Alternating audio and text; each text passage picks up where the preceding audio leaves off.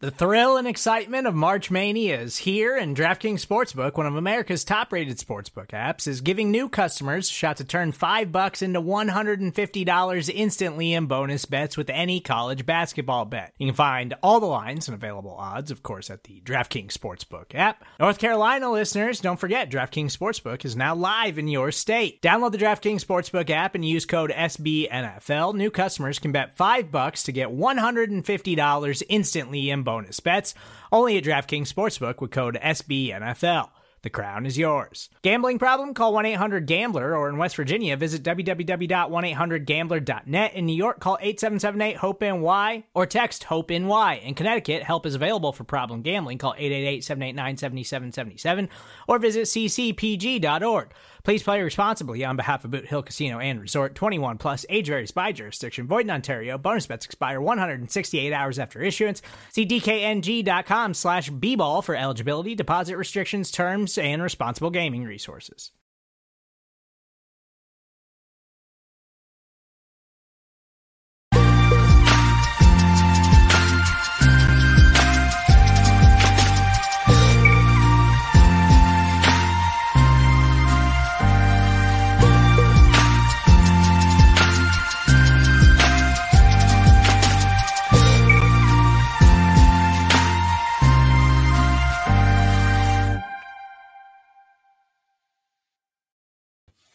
What's up, everybody?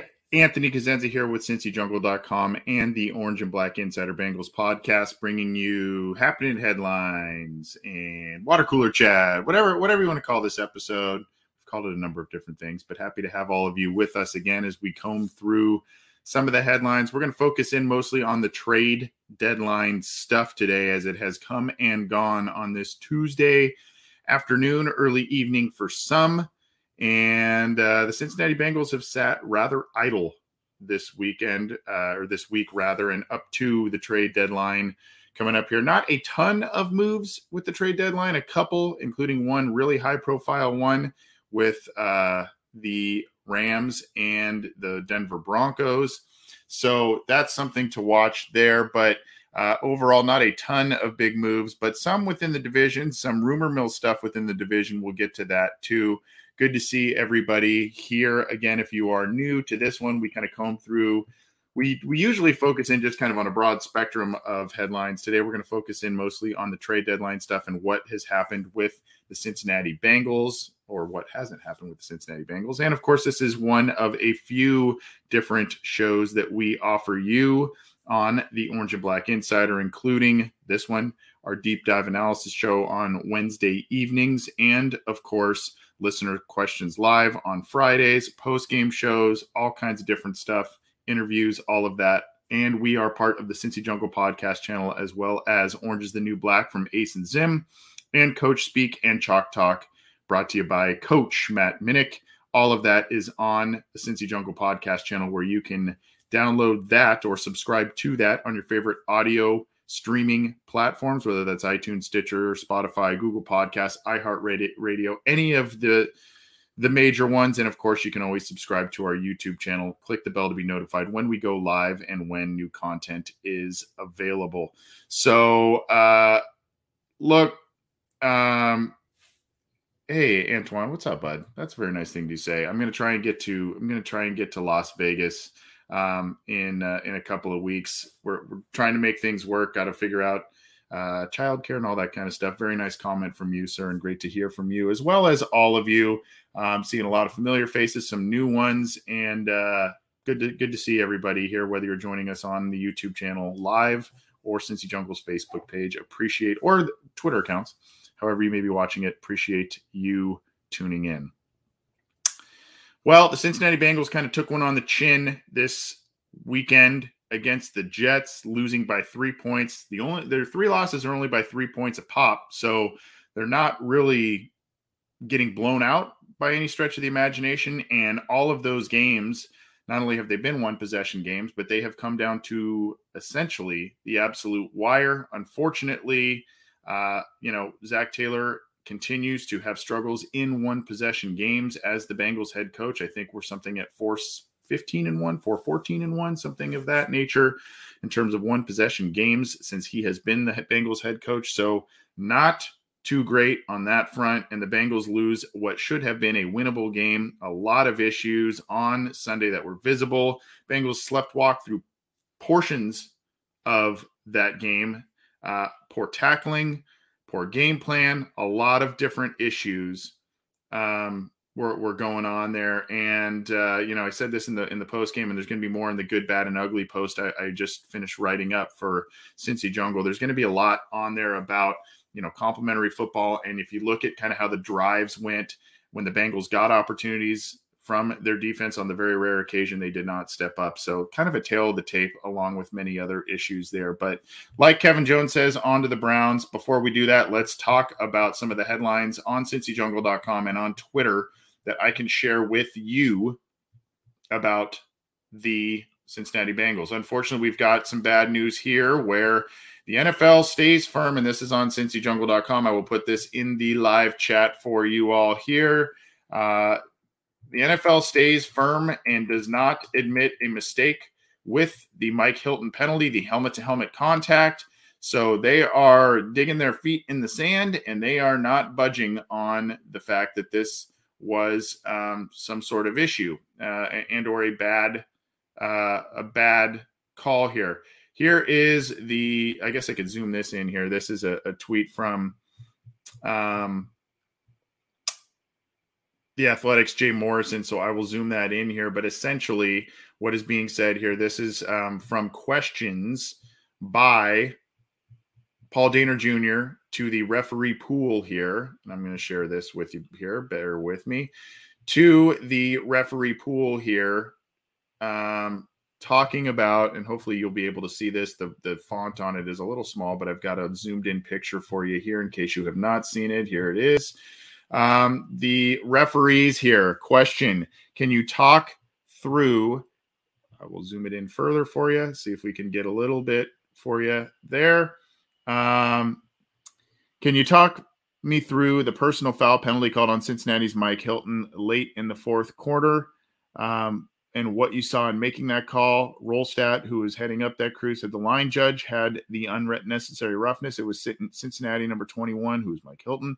And the foul was for lowering the head to initiate contact. So that is going to be a use of the helmet foul. Were you at all, this is a question, were you all discussing this? Uh, when you were all discussing this, is there any condition uh, consideration that the foul uh, was being on the offense? Normally, in that situation, there is only a couple of officials looking at it. We were not looking at that. I don't think there was a way there was any discussion about the offense. The call was to or on the defense. What should a defender have done there to avoid that call? How do you avoid that? I'm not here to verse you on how to tackle properly, but the rule is that you cannot lower your head to initiate contact on a player with your helmet. So he can hit him with his shoulder, I suppose. Did it the question, did it seem pretty clear for you guys? There wasn't much conversation. Uh there was there wasn't much conversation or debate about it. Yes, we had a short conversation, but felt good about it. So that is uh, sorry about the font there. It's a little little small, but essentially the NFL and the referees standing by that decision, that controversial decision of getting giving the Jets a first down on a third and eleven, a stop by Mike Hilton, where he was um, just a couple of feet off the ground, where it was his head in terms of making a tackle, went low on the defender. NFL is and, and the referees are are doubling down on that decision there. Look, I, I think if you if you see the consensus opinion around the league, whether it's with Bengals fans or in the national media, the consensus is that was a a poor call, and that's being generous and and kind about it. I think that's uh, I, I, also had a problem with the Berrios touchdown play. You can read more about that on a post that's going up on Cincy Jungle soon.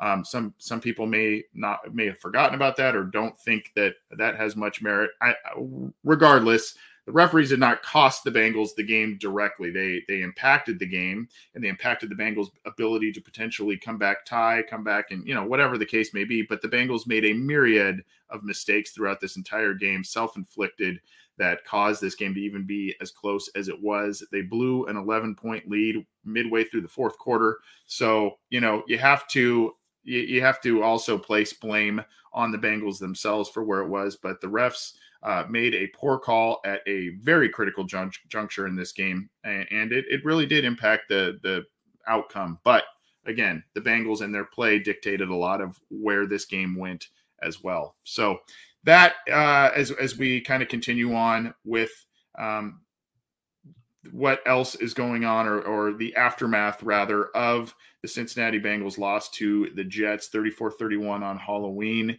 And uh, here are the snap counts giving you kind of some interesting uh, looks at things here. Uh, this is on cincyjungle.com as well. You can see here Trey Hopkins getting 100% of the snaps and uh, not not a great showing by him unfortunately. Good showing by the tackles the offensive tackles, they both graded in the 80s for Pro Football Focus. We'll talk about that in a second. Trey Hill got in there uh, briefly for the Jackson Carman injury. Uh, waiting to hear more how that plays out this week as well. Mike Hilton in there for 79% of the snaps. Awuzie in there for 99% of the snaps. He had a rough game as well. He wasn't the only one, but uh, arguably the worst game by him as a Bengal and came in a game that just they could not afford to have him play poorly because they not many others were playing well. And so his unfortunately he, he was not being masked there. Uh, eli apple 100% of the plays. He also struggled had some struggles as well. Trey hendrickson 77% of the plays. Drew uh, cam sample 26% of the plays. Sam hubbard in there 86% of the plays.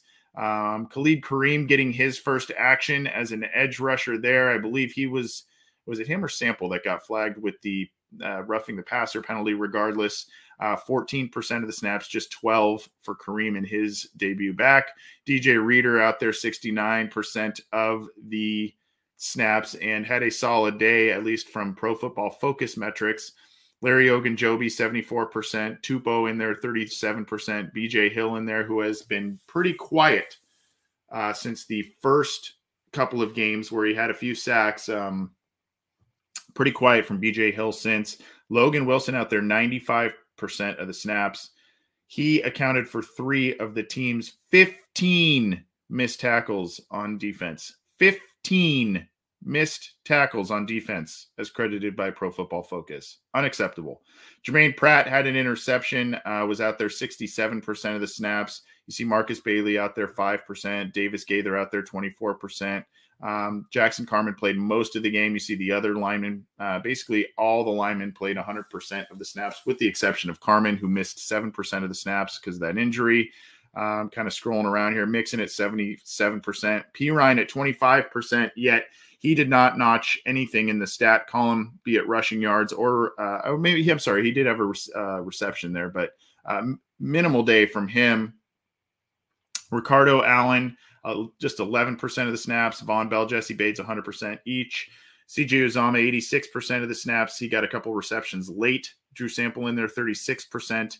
Uh, Tyler Boyd in there, 80%. Ja'Marr Chase, 95%. Kind of a rough day for Chase in a number of different fronts. We can talk about that in a second. Tee Higgins out there, 77%, who had a pretty good game himself there. So you can see what they were what they were doing on offense in terms of the snap counts and what the game dictated for them.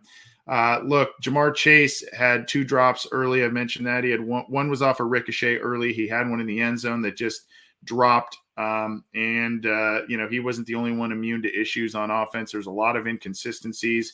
Again, kind of comes in spurts and then s- extreme dry spells. The Bengals in general were never really able to recover from that drive at the beginning of the game when Jessie Bates did not get the ball into the end zone on an interception, got it down to the one yard line. Bengals, I think, netted minus 14 yards and zero points on that ball that started at the Jets one yard line. And they were never really able to, to recover from that and were never the same from that. However, I mentioned this, I don't want to spend a ton of time on this, but I mentioned this in the post game show where the Bengals leaders showed a united front at, at the press conference Um, I believe this was yeah from Kelsey Conway. They came out there. Uh, you know, they came out to the podium. I'm not going to play the video, but essentially talked about you know it's still a close knit team. Uh, it's unacceptable what happened today, but we're coming out here and showing accountability. And and uh, I haven't really seen, especially when you see the single podium there, haven't really seen this in the NFL where guys kind of share the mic and share the podium. Um, it's a cool gesture. I like it, but you know, again, they were saying and, and doing supposedly the the right things this week leading up to it to avoid a trap game, and it didn't do them any good. So uh, words are hollow. However, uh, this is a nice gesture, particularly after a really tough loss and one that it seemed like a lot of guys were angry. You heard about Joe Burrow slamming his helmet down on the bench at one point in this game, and other guys being pretty angry as well.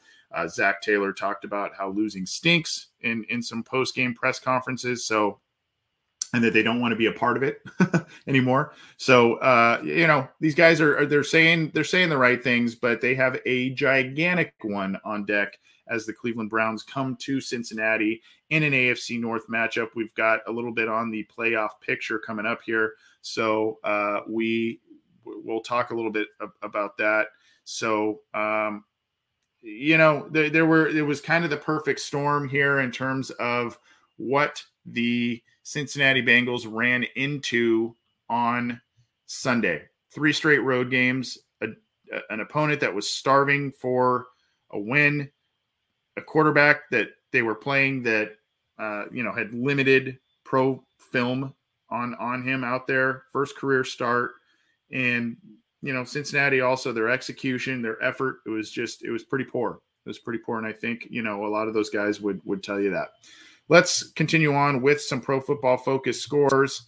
And I got I got my boy Andrew Russell, and he he followed me. Andrew Russell followed me. He hadn't followed me, so he followed me back this weekend, thankfully. So Andrew, keep up the great work on Twitter. We we appreciate all the stuff that you are sending us here. Riley Reiff, 82.4 is your top graded Bengal on offense versus the Jets. Jonah Williams. So you see the top two guys are, are your are your tackles. So pretty good stuff there. Tyler Boyd with a 76 grade. Interest. I'd be interested to see kind of how they um, formulated the the thing, the miscommunication play in the end zone that resulted in an incomplete pass. And obviously Burrow was pretty upset about that. Uzomah was in the area.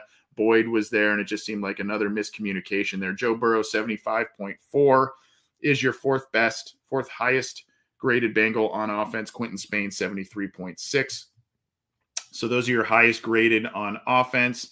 And of course, we will go to the same great Twitter follow, Andrew Russell, uh, for the highest graded players on the Bengals defense per PFF. Uh, Vonn Bell, your highest at 89, had the forced fumble and fumble recovery. DJ Reader, 83.3, continues to just be in that 80 point range. A very, very solid, solid player and pickup for the Bengals. Mike Hilton at 77.9, despite the issues with the Bengals defending the pass this week. Josh Tupou in there at 76. And then Trey Hendrickson at 62.5, kind of a feast or famine day by Trey Hendrickson, and really a lot of the Bengals, particularly as it pertained to the pass rush on that afternoon. So those are your top performing Bengals as of uh, as of yesterday for the Sunday performance. I'm seeing some questions here. Any updates, uh, Boosted Gaming, any updates on the Carman injury? We're waiting to hear more. Obviously, when the injury reports come out this week, we will be finding out more about that. The concerning thing for me, I believe Jackson Carman had back surgery before the draft.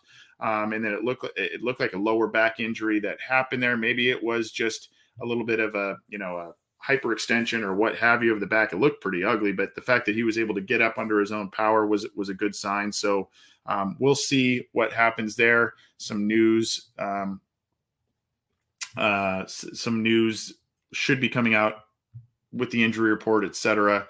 Um, but regardless, the Bengals did not make a move. We'll talk about that. Did not make a move um, at the trade deadline, so that's something to to note. Now, before we transition into kind of the the second half of the season here, because now we're at 17 games, uh, Bengals have played eight.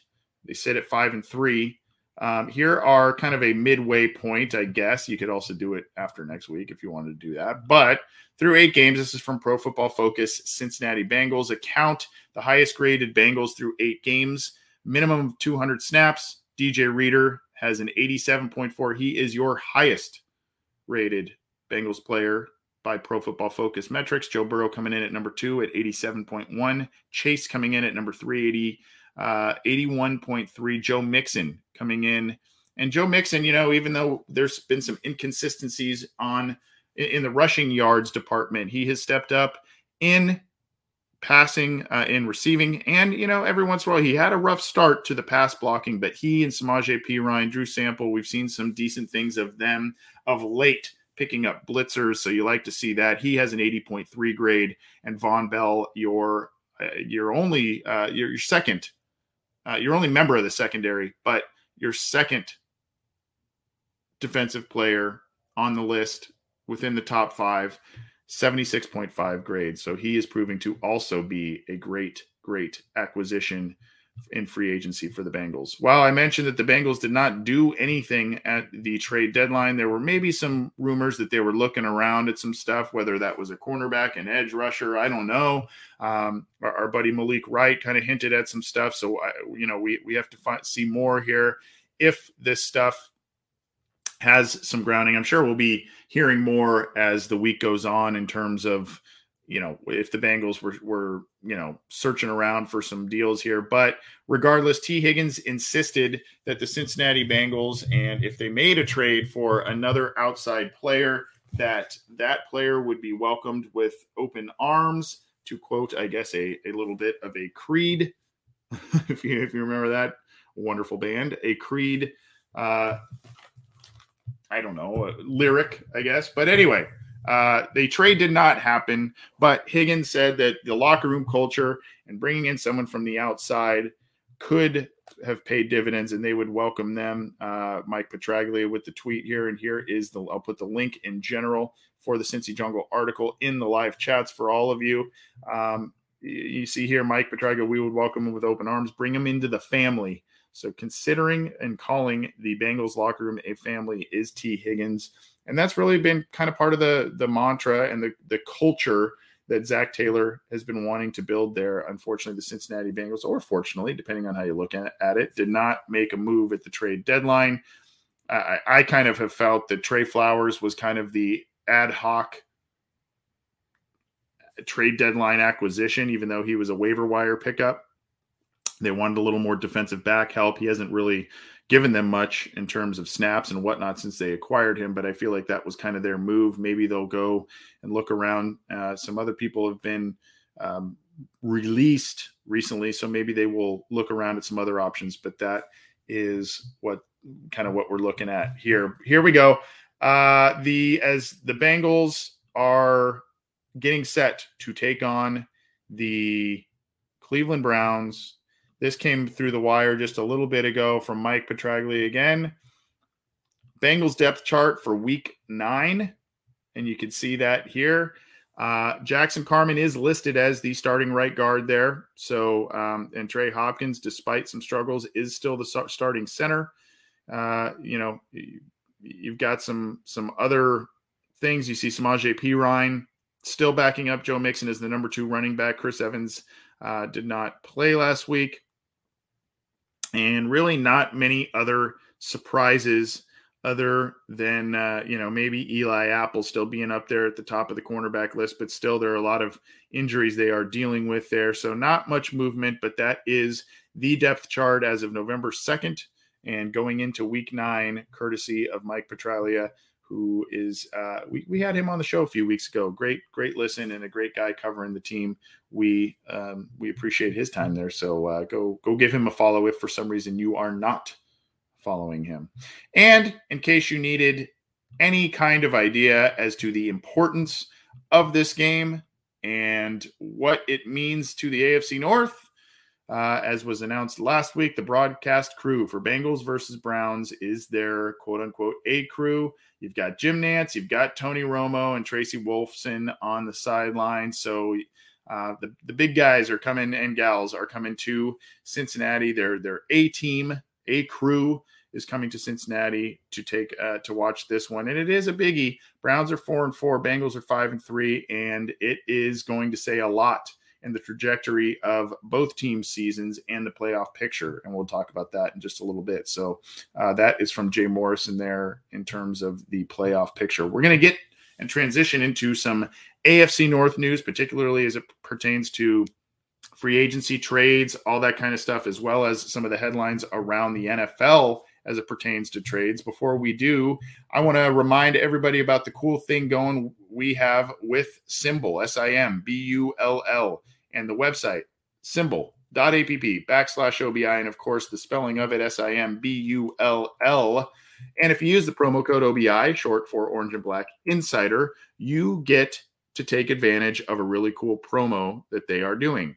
If you are a new customer with them and you deposit up to $500 in, into your account, that deposit is protected for 90 days, the first 90 days upon signing up. So if you go sign up, you make some transactions, maybe you lose a little money and you say, hey, I'm out. They're going to protect what you lost in the first 90 days of signing up. That's how confident they are that you can make money and you can be a savvy investor, even if you lack the confidence in yourself to be one. You can be a savvy investor. And Simbull, of course, is the place where you can buy teams and shares of teams like they are stocks. So go check out simbull S I M B U L L dot app backslash OBI. Use that promo code OBI and take advantage of that 90 day deposit protection of up to $500. Not a lot of products are saying that right now. So go check that out and go make yourself some money, whether it's on the Cincinnati Bengals, whether it's on another team, maybe even another sport, because they don't just stick to the NFL. Go check it out, take advantage of that promo, and use that promo code OBI. We are happy to be partnering with Simbull once again, even though their CEO is a Packers fan, and I'm sure he relished in the Bengals lost to Green Bay a few weeks ago. That's okay. That's okay. Kenneth's a good guy, and uh, we'll, we'll forgive him for that. But go check out go check out Simbull and the promo they've got going. Another day is here, and you're ready for it. What to wear? Check. Breakfast, lunch, and dinner? Check. Planning for what's next and how to save for it? That's where Bank of America can help. For your financial to-dos, Bank of America has experts ready to help get you closer to your goals. Get started at one of our local financial centers or 24-7 in our mobile banking app. Find a location near you at bankofamerica.com slash talk to us. What would you like the power to do? Mobile banking requires downloading the app and is only available for select devices. Message and data rates may apply. Bank of America and a member FDIC. Well, a little bit of drama in Cleveland, and that seems to be the MO with some of the personalities on that team. Odell Beckham Jr., his dad uh, apparently was showing, and this is by Jake Trotter, who is with ESPN. I think Jake mostly specializes in covering the Browns anyway, but his dad – posts a video showing Baker Mayfield not passing to Odell Beckham Jr. There's other things about he's had some comments on other Instagram posts talking about the lack of chemistry between the two. And there was some talk that Odell was going to be traded before the deadline. Well, the Browns quickly shot that down a few hours before the deadline was over, saying we're not going to trade him. But this makes for continued fuel to the fire of a talking point that there is a rift between Odell Beckham and Baker Mayfield. Now, of course, they've got the Bengals on deck, and the cynical Bengals fans, like myself, will say, "Oh boy, this is just just what the Bengals need here." But we're we're still thinking we've got some different Bengals teams here, despite what happened last week. But here you go.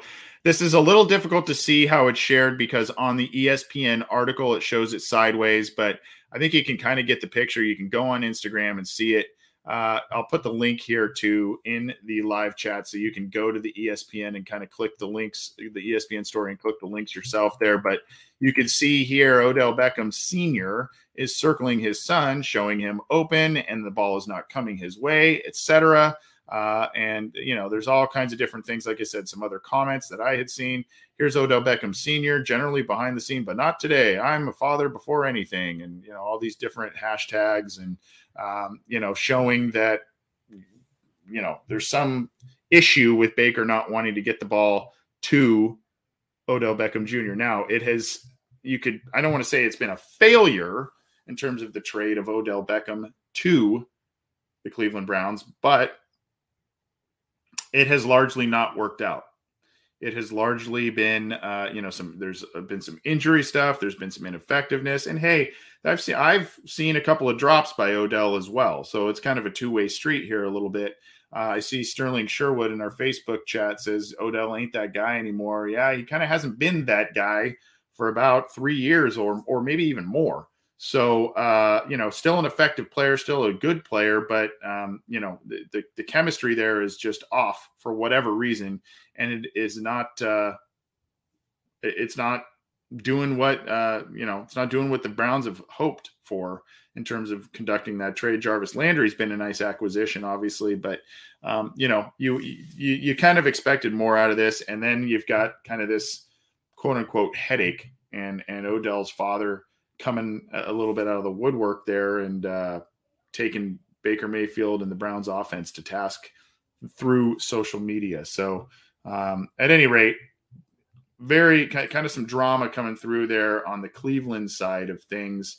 And of course, some more Browns news. Uh, uh they, they're coming off that ugly loss to Pittsburgh where they are not doing things on offense, only scored 10 points, turnovers, lack of offensive rhythm, etc are is plaguing this Browns team right now. And there's an article on clevelandbrowns.com that says the Browns are striving to quote make the most of all of our opportunities on both sides of the ball.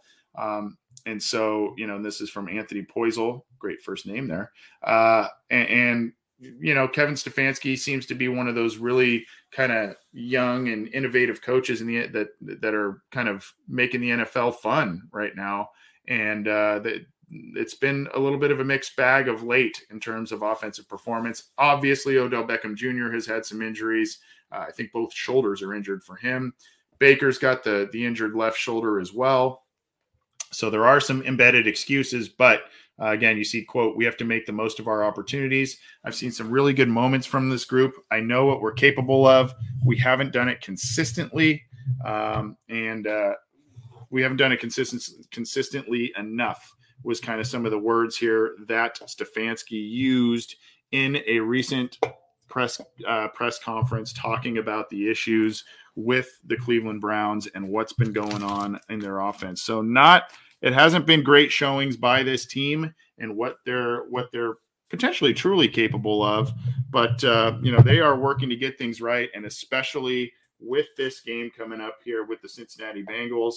They are hoping to make a difference. The Bengals, of course, coming off of that deplorable, deplorable defensive effort against the Jets, where tackling and everything was seemingly an issue. I've got some more sunlight issues for me uh, where I'm recording. If you're watching the video this time of year and this time of day when I record this, I always get this I don't know, holographic look. I don't know what you would call this, but uh, anyway, I apologize if I look a little odd. That's just the sunlight and the I don't know the Earth's rotation. It's out of my control, folks. I'm trying to move. I'm trying to trying to do different things at any rate.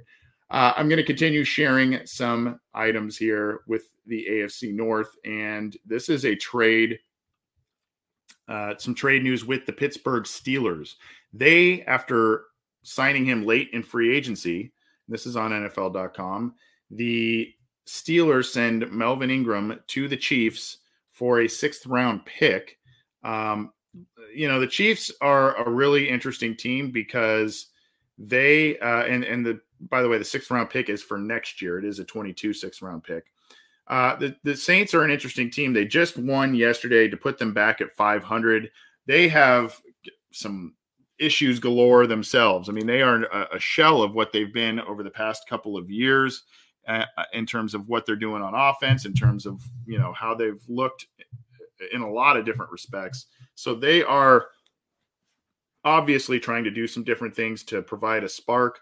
Bringing in Melvin Ingram could help, uh, even from a rotational pass rush standpoint, and and going on there. But uh, Ingram was dissatisfied with his playing time in more recent games, wanted let the Steelers know about it and wanted to let them know that he wanted to be traded before the, the deadline so that he can go somewhere and hopefully to a contender to get a little more playing time and be a part of that. So the Steelers obliged his wish and sent him, after signing him in free agency this year, sent him to the Chiefs for a sixth round pick. So um, that is uh, what what's transpiring a little bit in Pittsburgh there after they go to they go to uh, I'm sorry they pick up the win against Cleveland there this week. I'm trying to pull up more news here. Um, so why why was Melvin Ingram so dissatisfied? Well, that was because the Steelers a few weeks prior picked up another former first round veteran pass rusher in Taco Charlton, and they like what Taco Charlton is giving them. This is on Steelers.com, and uh, this this shows you a bit of what, and I'll put this in the, the live chat for you folks as well. Um, Taco Charlton is a guy that they felt made, aside from you know kind of the dissatis, dissatisfied nature of Melvin Ingram, they felt that the Taco Charlton is the guy that's going to help boost things a bit. Um, and you can see here, uh, and then of course Alex Highsmith, their pick last year. Um, actually, reminder: go back and and look at some of our archived videos. We actually interviewed Alex Highsmith prior to the draft. So really nice kid.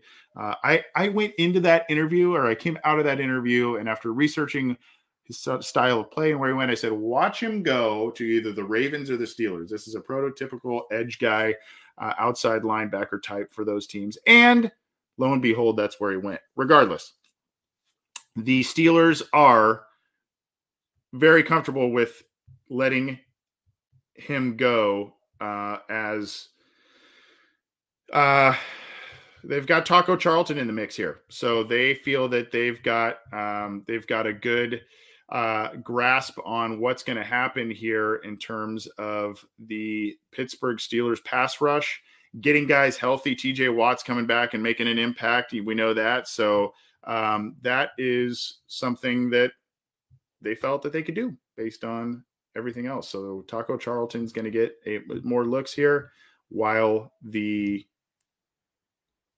Chiefs pick up Melvin Ingram. Let's keep going with the Baltimore Ravens here as we continue the AFC North whip around and some of this. Not too much of huge news with the Baltimore Ravens coming off the bye here. By the way, there's nothing better than if you're a team that goes on a bye and all of a sudden you end up gaining ground in the division and in the AFC playoff picture, like the Baltimore Ravens did, thanks to both the Browns and the Bengals losing this week. So uh, the Ravens quickly activated Chris Westry to return to practice.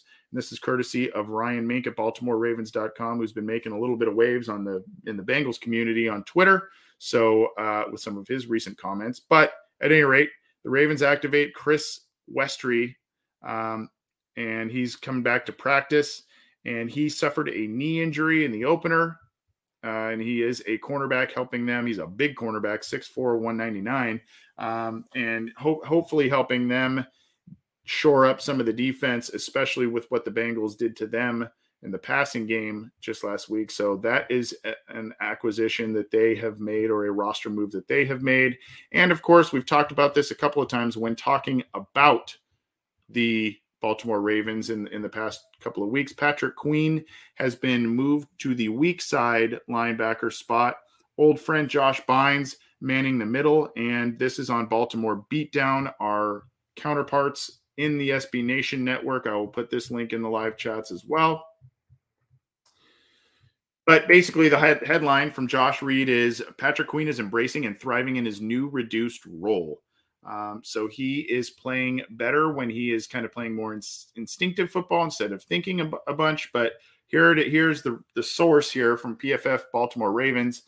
Patrick Queen, the first five weeks, 29.0, lowest among all linebackers in his overall grade. The last two weeks, a 90.5 grade, highest among all linebackers. So the move is paying off definitely for the Baltimore Ravens. It may be a little bit of a take one on the chin in terms of their first round investment, showing some struggles in the role in which they initially envisioned him. But uh, if if they're able to get more effective play and better overall defensive play from the unit by making this move, obviously kudos to them. So Patrick Queen is doing some things to help out his team in the move there.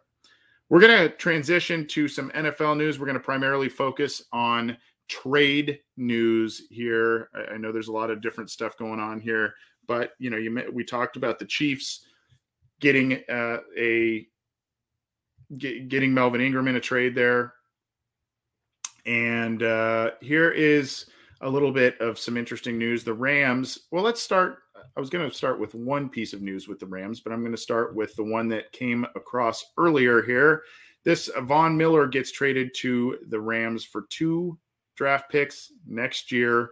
The Broncos also eat most of Miller's 2022 salary. So now uh, the, the Rams are kind of in all in mode as it goes with their team this year. They are in the playoff picture right now, uh, uh you know, so that's that's in there. Obviously, being in the same division with the Cardinals, they are behind them. But the Rams making a move for Matthew Stafford and now making a move for Von Miller. They made moves previously for Jalen Ramsey, and they they don't have very many. I think they've got two draft picks next year, so um, they are really trying to go all in, if you will. So Von Miller gets traded to the Rams for two picks.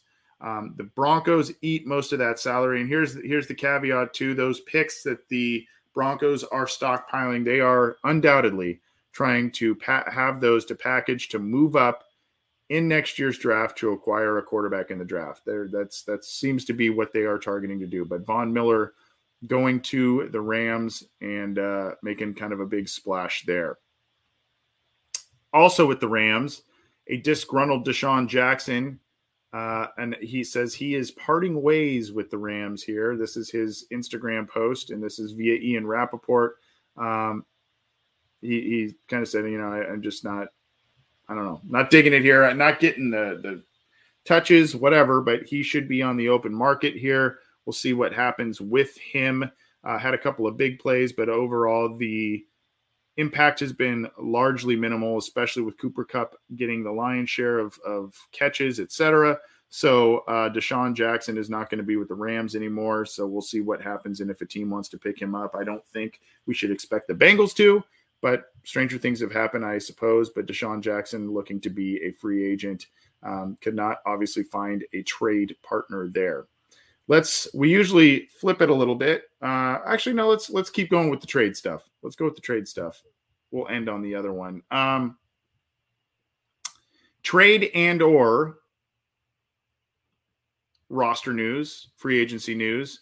Here is one here from Nick Shook on NFL.com after a few a few weeks ago, the Cowboys surprisingly to some let go of Jaylon Smith. Jaylon Smith, of course, was the guy who had um, a, a, devastating knee injury. Would probably would have been a top five, top ten pick in the in the draft in which he came out. Had the knee injury, fell to the second round. Um, was basically had had a red shirt year, and then came back and slowly started to play pretty well for the Cowboys until of late after he signed a big contract and uh, his his apparently his knees were just not working with him. Um, so Jaylon Smith then signed with the Packers and the Packers now released Jaylon Smith after two games. So he is uh, looking for another home. I don't know that he will find one going forward there, but the uh, the Packers released Jaylon Smith just after two games of having him. There's some kind of not great film out there about it, and uh, that's that's what we've got here. Chiefs making another move as well.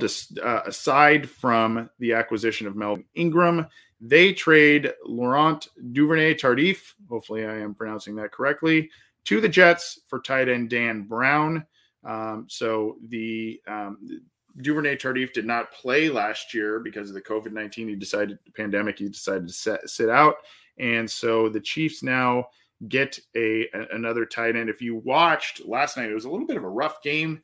Kelce made some plays, but he also had um, what was it, a fumble or a drop, and then the other tight end had uh, penalties, and I, there was just stuff going on with the tight ends. Now, obviously, they are set with Kelce, but they probably also want a guy that can block a little bit and of course can add to the pass catching repertoire there. So the Chiefs trade a, an offensive lineman and uh, get a tight end back from the Jets in return. So that is another trade that occurred before the deadline here. The we the Bengals can kind of and their fans can kind of do a victory lap on this one here. And what I mean by that is all off season, we had heard how the Bengals did not do right by Joe Burrow. They did not do right by uh, the team by not investing more heavily in the offensive line. And even last year, some people wondered if Joe Burrow was going to be the best quarterback in the class, et cetera, et cetera, et cetera, et cetera, et cetera. We, we heard it all. Well, now all of a sudden, not even a year, well, about a year and a half into the whole thing, um, the Miami Dolphins are ready to give up on Tua Tagovailoa for Deshaun Watson and all of the issues going on there. But they had a framework of a trade in place, but that never worked out. Uh, undoubtedly, it would have been, you know, picks and Tua and all kinds of stuff to the Texans from the Dolphins for Deshaun Watson. Uh, but they it, it never materialized and these lingering legal issues the ramifications of that if they acquired the player and it turned out that more heavy stuff was coming down the pike. Um, the uncertainty with that that kind of caused the trade to be dead in the water. So there was there was a, a you know something that was there in terms of a framework. There was discussions all this kind of stuff and they just could not see eye to eye. Obviously watson facing 22 civil lawsuits with with kind of some uh, you see alleging sexual misconduct. So, um, at, at, any rate, what does that mean? Not, I mean, obviously there are questions with Deshaun Watson going forward and what that means for him and his NFL future. Things have to play out there. But what does that mean for the Dolphins and their seeming lack of faith in Tua as their franchise quarterback? Basically, year year a full year into him starting a year and a half into his pro career. Uh, so now the Dolphins have a lot of questions to answer. They have to really kind of rebuild, I think, some faith into it. And oh, by the way, their offensive line is a mess. So go check that out. But at any rate, um, you have to you have to kind of wonder what the fallout is from this supposed trade talk and what the Dolphins are going to do in their quarterback situation going forward. Maybe Tua gets dealt um, closer to the draft next year. I don't know, but the Dolphins are now one of the worst teams in the league record wise, and uh, they are not. They're not doing very well, and they're not doing right by the quarterback that they drafted. Um, they kind of drafted him, and then I don't know. They they didn't seem to show a lot of faith in him. So I, I don't I don't really know what to make of that. Uh, now we're kind of getting into other other news before we before we do one last scan of the trade deadline and rumors and all this kind of stuff. This is on CBS Sports here, just a little bit of a, a trade deadline tracker, and I do want to uh, put this in the live chats for you as well. I think I think these little live tracker things are pretty cool and valuable so here. So this is on CBS uh, live tracker. Um, you can see here uh, Broncos are sending rookie cornerback Kary Vincent to the Eagles. So that was uh, that was there right before the deadline. Um, we, we, talked about Von Miller. Uh, we talked about Duvernay Tardif. Um, I think there were a couple of others that we didn't really uh, didn't really address. You see Von Miller getting there to in, LA. Uh, so a lot of Von Miller stuff, but a couple of other pieces of info and uh, other other things there on this on this article, but um, kind of some rumors, some acquisitions, trades, etc. So go check this out on CBS Sports. Really, though, we covered most of the biggies that occurred before the trade deadline there, um, but go check that out. Here is an interesting one. We're going to close up with a couple of others the offensive rankings, um, you know, David Carr is no has no short uh, shortage of hot takes and quarterback takes, etc. Uh, he writes, uh, obviously, he does some TV work too, but he writes on NFL.com that the Jets can help Zach Wilson by staying with Mike White. Uh, so he he calls calls him, you know, all kinds of different nicknames and whatnot. But uh, he is talking. You see here, prior to the injury, Wilson flashes arm talent, but struggled to find any sort of consistency from game to game or even drive to drive. Um, and it begs the question when Wilson is ready to play, should the Jets immediately turn back to him? Um, I will say dealing with quarterbacks is tough. It's not like baseball where you can pull a starter after two innings if he's having a rough night. Sitting a quarterback does something psychological to the player because he was brought in to be the leader and typically is the leader. That said, White handled being thrust into the starting position extremely well. Saw a lot of encouraging things from White on Sunday. He had good foot, footwork and good vision and manipulated the Bengals' top 10 defense. Although it was his first start, White looked prepared. Um, so he, he talks about that, and obviously Carr comes from a, um, a being a number one overall pick and being a guy who, as a rookie, got beat up because of poor offensive line play. We heard all about that with the Joe Burrow stuff. Um, so you know he kind of comes with it with a different perspective, but he kind of thinks that maybe rolling with Mike White and letting Zach Wilson not only heal up, uh, but but kind of seeing, I don't know, seeing things from the sideline might be actually long term beneficial for him. Go go check out that article. Let's end with some power rankings here and see where the Bengals have fallen after this one. I believe this is from Pete Prisco. Yes, it is on CBS Sports. So the Bengals are going to be on here, and uh, we'll see how far they have fallen. I pulled this up. I have not actually looked truth be told. Um, I, I, sometimes like to be surprised, like you all, on some of these articles. Green Bay, top of the top of the heap there. L.A. number two, Bills number three, Cardinals number four, falling three spots. Um, the Saints climbing huge after the big win over Tampa Bay at home. You see the Bengals fall out of the top ten and at number eleven. Uh, and of course, the national storyline. I, I will give the national media a bit of credit in how they handled it seems initially the, the loss for the Bengals. Um, yeah, there was a little bit of this sentiment that I'm going to tell you in just a second, but there also seemed to be a lot of man, that call at the end of the game was brutal. there was a lot of uh, bad, bad referee type of stuff um, that that came out of that game, and uh, you know, so at any rate, the the snippet that Pete Prisco has for the Bengals, he has him has them dropping four spots uh, they just can't handle prosperity after blowing out the Ra- the Ravens. How can they lose to the Jets? The defense wasn't good. But the, the good news, as we all know, the Bengals have a good good chance at righting the ship in an important important game in the AFC uh, North and in the AFC playoff picture. Actually, just to update you because um, we when we took the air on Sunday afternoon, the slate of afternoon games were, were not complete. So we didn't give you a fully accurate playoff picture. We're going to do that in just a second here. I'm going to pull this up. But an, an uber important game for the Cincinnati Bengals and the Cleveland Browns. The Cleveland Browns need to get a win to feel right about where their where their team is headed, etc.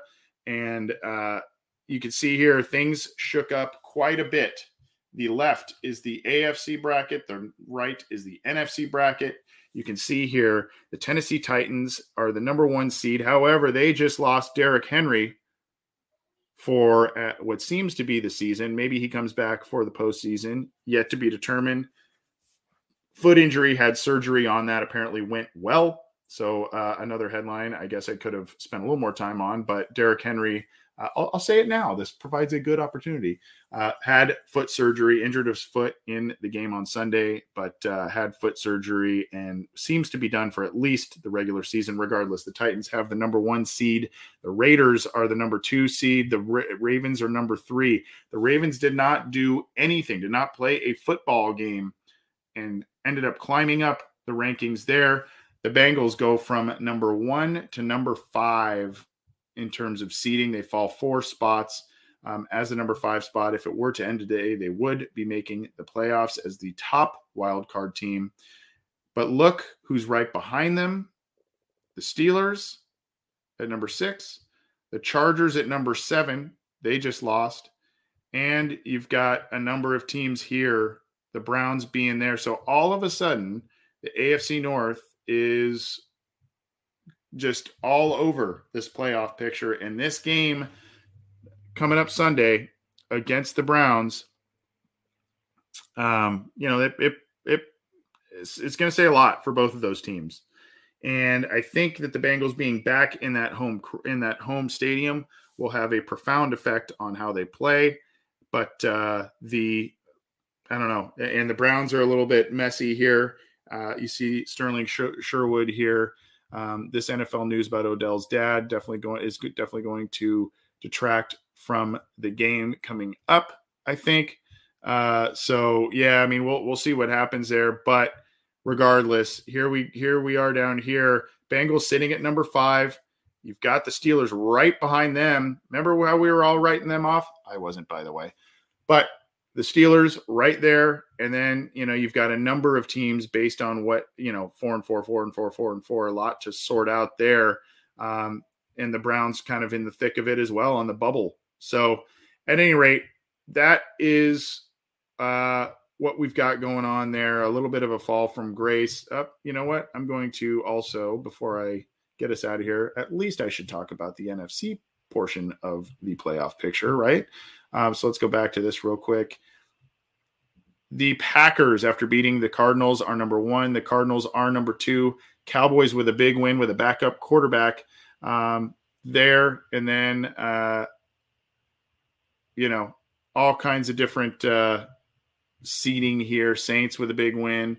You've got some others down here. So, uh, look, I mean, the Bengals have an opportunity to keep climbing back up into things, um, and they have a, a, big divisional game going going forward there. So, um, at any rate, big week, Battle of Ohio. Hopefully, the Bengals take care of business. As uh, hey, Vegas thinks they should. As of right now, the Bengals are favored in that game. So, at any rate, everybody, I hope you all had a fun and safe Halloween with friends, family, whatever you did. Hopefully, you all had fun despite what happened earlier on Sunday. Have a great rest of the week. We're going to be coming at you tomorrow with more on the Orange and Black Insider. We're going to have listener questions live. We're going to have fantasy football with our buddy, the Orange Arrow. And of course, our post game show that we always have that's on any number of platforms, including our YouTube channel where you can subscribe. I think it's right over here, right there. You can click that and subscribe there and then hit the bell to be notified when we go live. And of course, on all of the major audio platforms iTunes, Stitcher, Spotify, Google Podcasts, iHeartRadio, any of them. Check it out. We appreciate the support and have a good rest of the week. We'll be seeing you a number of different times on this program, as I said. So, be here for the live recordings of it or check it out afterward. Thanks, everybody.